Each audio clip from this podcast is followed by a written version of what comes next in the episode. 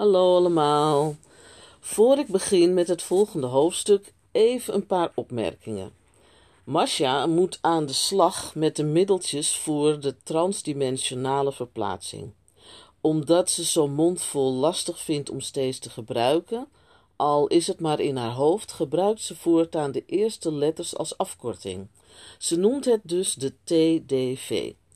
Mijn tweede opmerking gaat over de recepten. In het boek staat de uitleg helemaal achterin, maar omdat je dat nu eenmaal niet kunt zien, vertel ik het hier. De Latijnse namen zijn namen van echt voorkomende planten en kruiden, maar omdat je natuurlijk geen echte hekserige dingen in een kinderboek kunt zetten, heb ik planten en kruiden gebruikt die je in elke keuken of moestuin kunt tegenkomen. En over de droomboomrups hoeft niemand zich zorgen te maken, want die is totaal verzonnen. Nou, dat was het, dus nu maar gauw verder met het verhaal.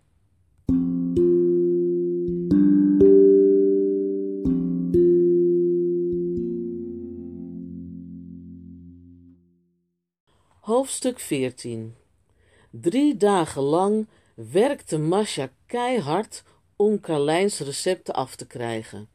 Het mengsel voor wat ze in gedachten afkortte tot de TDV was erg lastig geweest. De werking zou alleen perfect zijn als het naar vanille en kersen rook, maar voor ze dat voor elkaar had, uiteindelijk lukte het toch.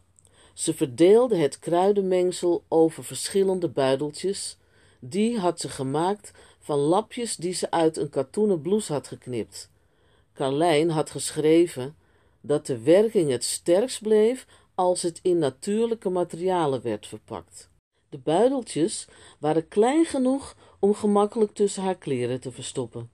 Zo kon ze ze altijd bij zich dragen. Ze kon het mengsel echter pas veilig uitproberen wanneer ze het tegenmiddel in orde had, en daar was ze nu mee bezig.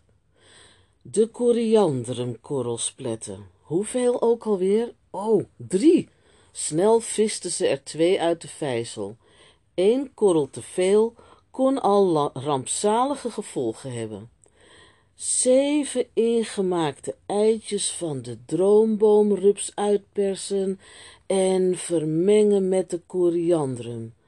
Masha trok rimpels in haar neus toen ze de pot met eitjes opende. Oh, wat een lucht kwam daaruit. Dertien centimeter reum rabarberum afsnijden en versnipperen. Drie eetlepels olijfolie toevoegen. Drie hardgekookte kwarteldooiers erbij. Het geheel stampen. Links omroeren. Nog eens stampen. Rechts omroeren. Zeventien minuten koel, koel wegzetten om op te stijven. Masha blies een kriebelende pluk haar bij haar ogen vandaan. Zo, nu was het afwachten geblazen. Om de tijd te doden werkte ze nog wat aan een van de opdrachten van Sarasar die ze voor het eten af moest hebben. Ondertussen hield ze de klok ongeduldig in de gaten. Nog een halve minuut. Ja, tijd. Ze pakte de kom en keek er nieuwsgierig in. Er was een soort pasta ontstaan met een kleur die ze nooit eerder gezien had. Eens even kijken wat Carlijn hierover geschreven had. Voor gebruik de zalf eerst controleren. Breng een kleine hoeveelheid, minder dan een kwart mespuntje, aan voor op de tong. Absoluut niet doorslikken. Als er een prikkeling in de tong ontstaat, is de zalf in orde. Vervolgens uitspugen en de mond grondig spoelen. Nauwelijks had Masha wat van de zalf op haar tong gedaan, of haar hele mond begon te knetteren. Hals over kop rende ze naar de wasbak. Ze spuugde of haar leven ervan afhing en hield vervolgens haar mond open onder de stromende kraan. Haar kraag en een stuk van haar mouw werden kletsnat, maar dat merkte ze amper. Potverjasses, noemde Carlijn dat een prikkeling? Ze griste de aantekeningen naar zich toe. Hoe heftiger de prikkeling is, des te beter zal de werking van de zalf zijn. Oh, nou, geen probleem dus. Smeer een likje op de rug van een hand en wrijf de zalf grondig in. Het resultaat is merkbaar binnen enkele seconden. Uit een keukenkastje pakte Masha twee potjes met schroefdeksel. Jammer dat ze het meeste weg zou moeten gooien, maar ze kon moeilijk met een shampot vol zalf onder haar jurk rondlopen. Met een lepel begon ze zorgvuldig de zalf in het eerste potje te scheppen. Tot haar verbazing ging bijna de helft van de zalf erin. Het leek wel of er geen bodem in het potje zat. Of misschien kromp de zalf wel. In ieder geval had ze al snel twee potjes barstels vol. Ze draaide de dekseltjes stevig aan. Met een doekje veegde ze de buitenkant af. Alles wat ze gebruikt had, werd grondig schoongemaakt en opgeborgen. Toen ze alle sporen van haar geheime werk gewist had, stopte ze de potjes elk in een zakje en onder haar kleren. Ze zou niet dezelfde fout maken als Carlijn. Van nu af aan hield ze beide middeltjes dag en nacht bij zich.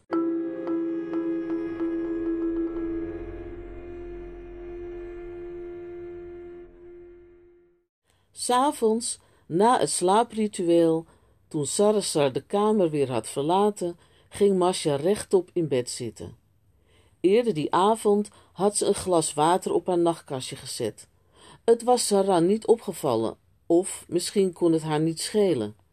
Ze haalde een snufje van het kruidenmengsel uit een buideltje.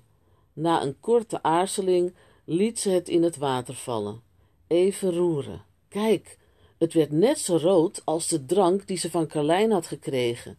In één teug sloeg ze het naar binnen. Gebeurde er wat? Ja, ze zag een glinstering. Die was er toen ook geweest. Ze liep wat rond in haar kamer. Bij het bed bleef ze even staan. Het was toch wel eng om zo naar jezelf te kijken, maar de drank werkte dus wel. Ze wilde net de deur openen toen het zwart werd voor haar ogen. Oh oh, draaikolk, zwiep, zwiep. En daar was ze weer, terug in haar bed. Ze had de drank zeker niet sterk genoeg gemaakt. Op haar tenen ging ze richting badkamer om het glas nog eens te vullen.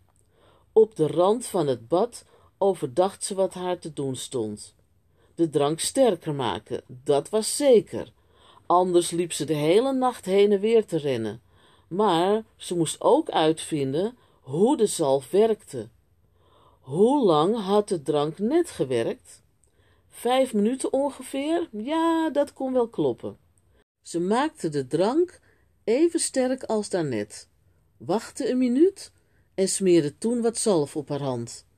Heel even leek de badkamer te bewegen, maar toen was alles weer normaal. Ze was terug in haar echte lichaam. Dat betekende dat ze rustig op verkenning uit kon en zelf kon bepalen wanneer ze terug wilde. Nogmaals vulde ze een glas met water. Deze keer gooide ze er meer kruiden in. Op het laatste nippertje bedacht ze dat ze in haar bed hoorde te liggen. Stel je voor dat S haar slapend in de badkamer aantrof. Zo snel ze kon, zonder water te morsen, keerde ze terug naar haar kamer en kroop in bed. De drank smaakte nu zo zoet dat ze ervan griezelde. Maar hij deed zijn werk en ze kon dus voor het eerst in al die weken eens ongestoord gaan rondneuzen.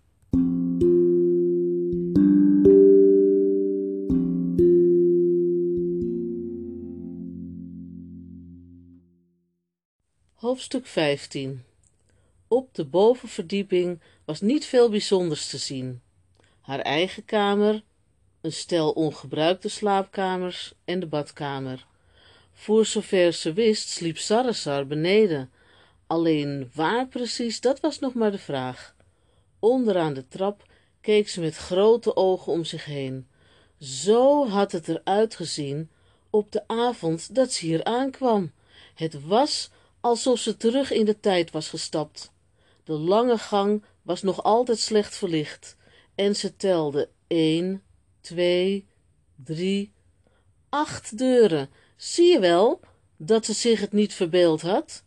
Daar was de grote geheimzinnige deur. Toen ze hem langzaam opende, stond het zweet in haar handen. Je wist tenslotte maar nooit. In de enorme open haard laaiden vlammen in alle kleuren van de regenboog. Sarasar zat er vlak voor en scheen de hitte niet te voelen. Om haar heen hing de nu zo bekende glinstering. Zat ze nou tegen de vlammen te praten? Masha keek weer naar de haard. De haartjes op haar armen gingen rechtop staan. In de hoog opschietende vlammen waren gezichten te zien. Toen ze nog eens goed keek, herkende ze de gezichten van de vrouwen in het bos. In het huis van Door was ze afgeleid geweest door Carlijn.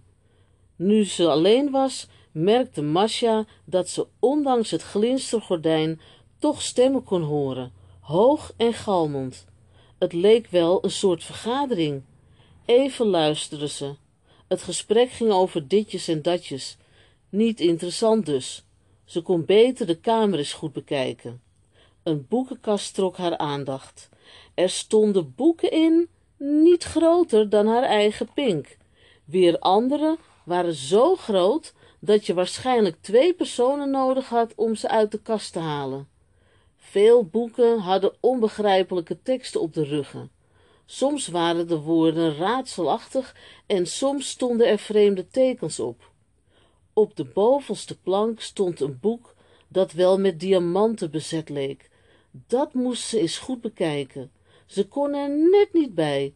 Dus zette Masha haar ene voet op de onderste plank en trok zich voorzichtig op aan een plank boven haar hoofd. Ze had het boek bijna te pakken toen haar voet van de plank gleed. Wild om zich heen graaiend begon ze achterover te vallen.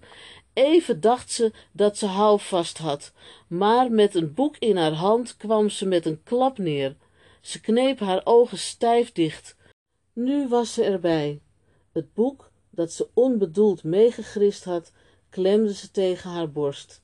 Het was vast niet groter dan een gemiddelde schoolagenda, toch had ze het gevoel dat ze zich ermee kon beschermen. Lange seconden verstreken. Toen er niets gebeurde, deed ze haar ogen open. Het gesprek bij de haard ging verder alsof er niets gebeurd was. Terwijl ze overeind kwam, kneep ze haar lippen op elkaar. Dat kon wel eens een flinke blauwe plek worden. Met één hand eerst over haar schouder en vervolgens over haar stuitje wrijvend, strompelde Masha naar de dichtstbijzijnde bank. Voorzichtig liet ze zich in de zachte kussens zakken. Toen ze zat, wierp ze een blik op het boek dat ze tijdens haar val had meegenomen. Magie en tegenmagie, de woorden sprongen haar tegemoet. Was dit nou wat ze bedoelde met een geluk bij een ongeluk? Ze sloeg het boek open. Net als in de meeste normale boeken stond voorin een inhoudsopgave. En met stijgende opwinding liet Masje haar ogen over de woorden glijden. Inhoud 1. Waarom u dit boek uit handen van uw vijanden dient te houden. 2. Wat is magie? A. Zwarte magie. B. Witte magie. 3. Wat is tegen magie? Voor Masha verder kon lezen, drong de heese stem van Sarasar tot haar door. Haar toon was veranderd van we kletsen gezellig wat met elkaar naar streng en zakelijk. Goed, dames, de hoogste tijd voor een serieuzer onderwerp. Ik verwacht dat iedereen goed luistert en precies doet wat er van haar verwacht wordt. Zoals jullie weten hebben we al enige tijd een tekort aan bruikbare kinderen en dus ook een tekort aan levensenergie. Om goed te functioneren moeten we minstens één keer per maand energie kunnen aftappen. Om te verjongen zou dat zeker twee maal per maand moeten gebeuren. Om de kinderen waar we nu over kunnen beschikken niet voortijdig te verbruiken, vinden de ceremonies hooguit eens per drie maanden plaats. Tijdens de zomermaanden was dat geen groot probleem. Nu de herfst echter begonnen is, moeten we onze krachten gaan sparen. Dat houdt in dat iedereen binnen een half uur na afsluiting van deze bijeenkomst verplicht is in heksenslaap te gaan. Voorlopig moeten vier nachten heksenslaap voldoende zijn. Denk erom, kort te slapen betekent dat je de komende winter snel zult verouderen. En verloren leeftijd is niet meer terug te winnen. Hou je dus absoluut aan die vier nachten. En de kinderen, die krijgen straks van Doriande voldoende voedsel voor de komende dagen. Bovendien voegt ze bij die kleine een toverspreuk toe, waardoor ze niet weg kan. Maar hoe moet het dan met jouw pupil? Die is te oud voor die betovering. Masja beet gespannen op de knokkel van een hand. Ja, wat waren ze met haar van plan? Ik heb haar vanavond andere thee gegeven dan normaal. Ze zal net als wij vier nachten slapen. Jammer genoeg zal ze met een enorme honger wakker worden, maar daar bedenk ik nog wel een verklaring voor. De drank remt haar behoefte aan vocht gelukkig wel af. In ieder geval zal ze dan niet zonder toezicht ronddwalen. Er stonden flinke tandafdrukken in Masja's knokkels. Ze had zo hard gebeten dat het pijn deed. Toch lachte ze, terwijl ze met haar andere hand over de knokkels wreef. Alweer mazzel gehad, als ze die thee vanavond toch had gedronken. Ondertussen ging Sarasar verder. Natuurlijk houdt iedereen zijn heksenslaap in de herfstkamer. Denk erom dat je de boom voor het slapen gaan voldoende water geeft. Als er dan geen vragen meer zijn, wil ik deze bijeenkomst afsluiten. Let op de tijd. We zien elkaar op de vierde ochtend bij door. Opgewonden gebabbel klonk op, maar vervaagde toen de vlammen uit zichzelf leken te doven. Masja keek toe, terwijl Sarasar in de kamer rondscharrelde. Zo was ze net een gewone vrouw die nadat de visite vertrokken was de kamer weer op orde bracht. Toen Sarasar langs de bank liep, trok Masje gauw haar voeten naar achteren. Ze dacht niet dat de heks haar zou kunnen voelen, maar ze nam liever geen risico. Ze glipte langs Sarasar heen toen die de deur naar de gang opende. Hetzelfde kunstje haalde ze nog eens uit toen de vrouw een van de onbekende deuren opende. Een moment was ze in de war. Waren ze naar buiten gegaan? Nee, toch niet. Ze keek door een raam naar buiten. Het was al helemaal donker, maar binnen leek het of de schemering net begon in te vallen. Als ze de ramen niet gezien had, had ze durven zweren dat ze in een herfstbos stond. De laatste blaadjes bewogen in de wind. Het rook er naar afgevallen bladeren en vochtige bosgrond. Tussen de ramen leek het bos eindeloos door te gaan. Op de voorgrond, waarschijnlijk midden in de kamer, stond een dikke knoestige boom. De knoesten hadden ogen kunnen zijn, die allemaal dreigend rondkeken.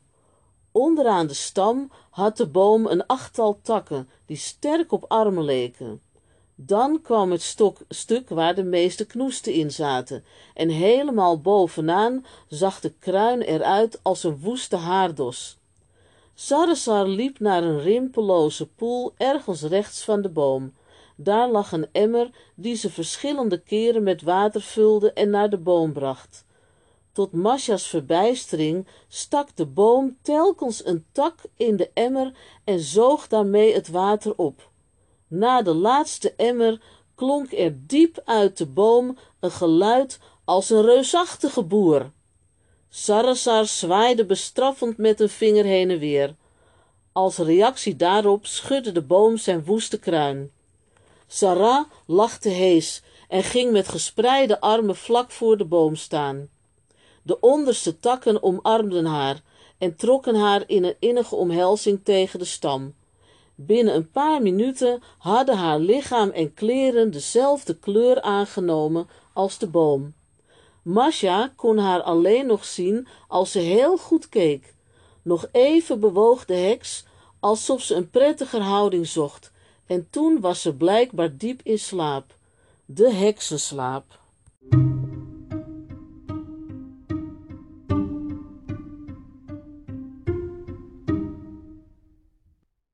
Dat was het alweer. Tot de volgende keer. Doei doei.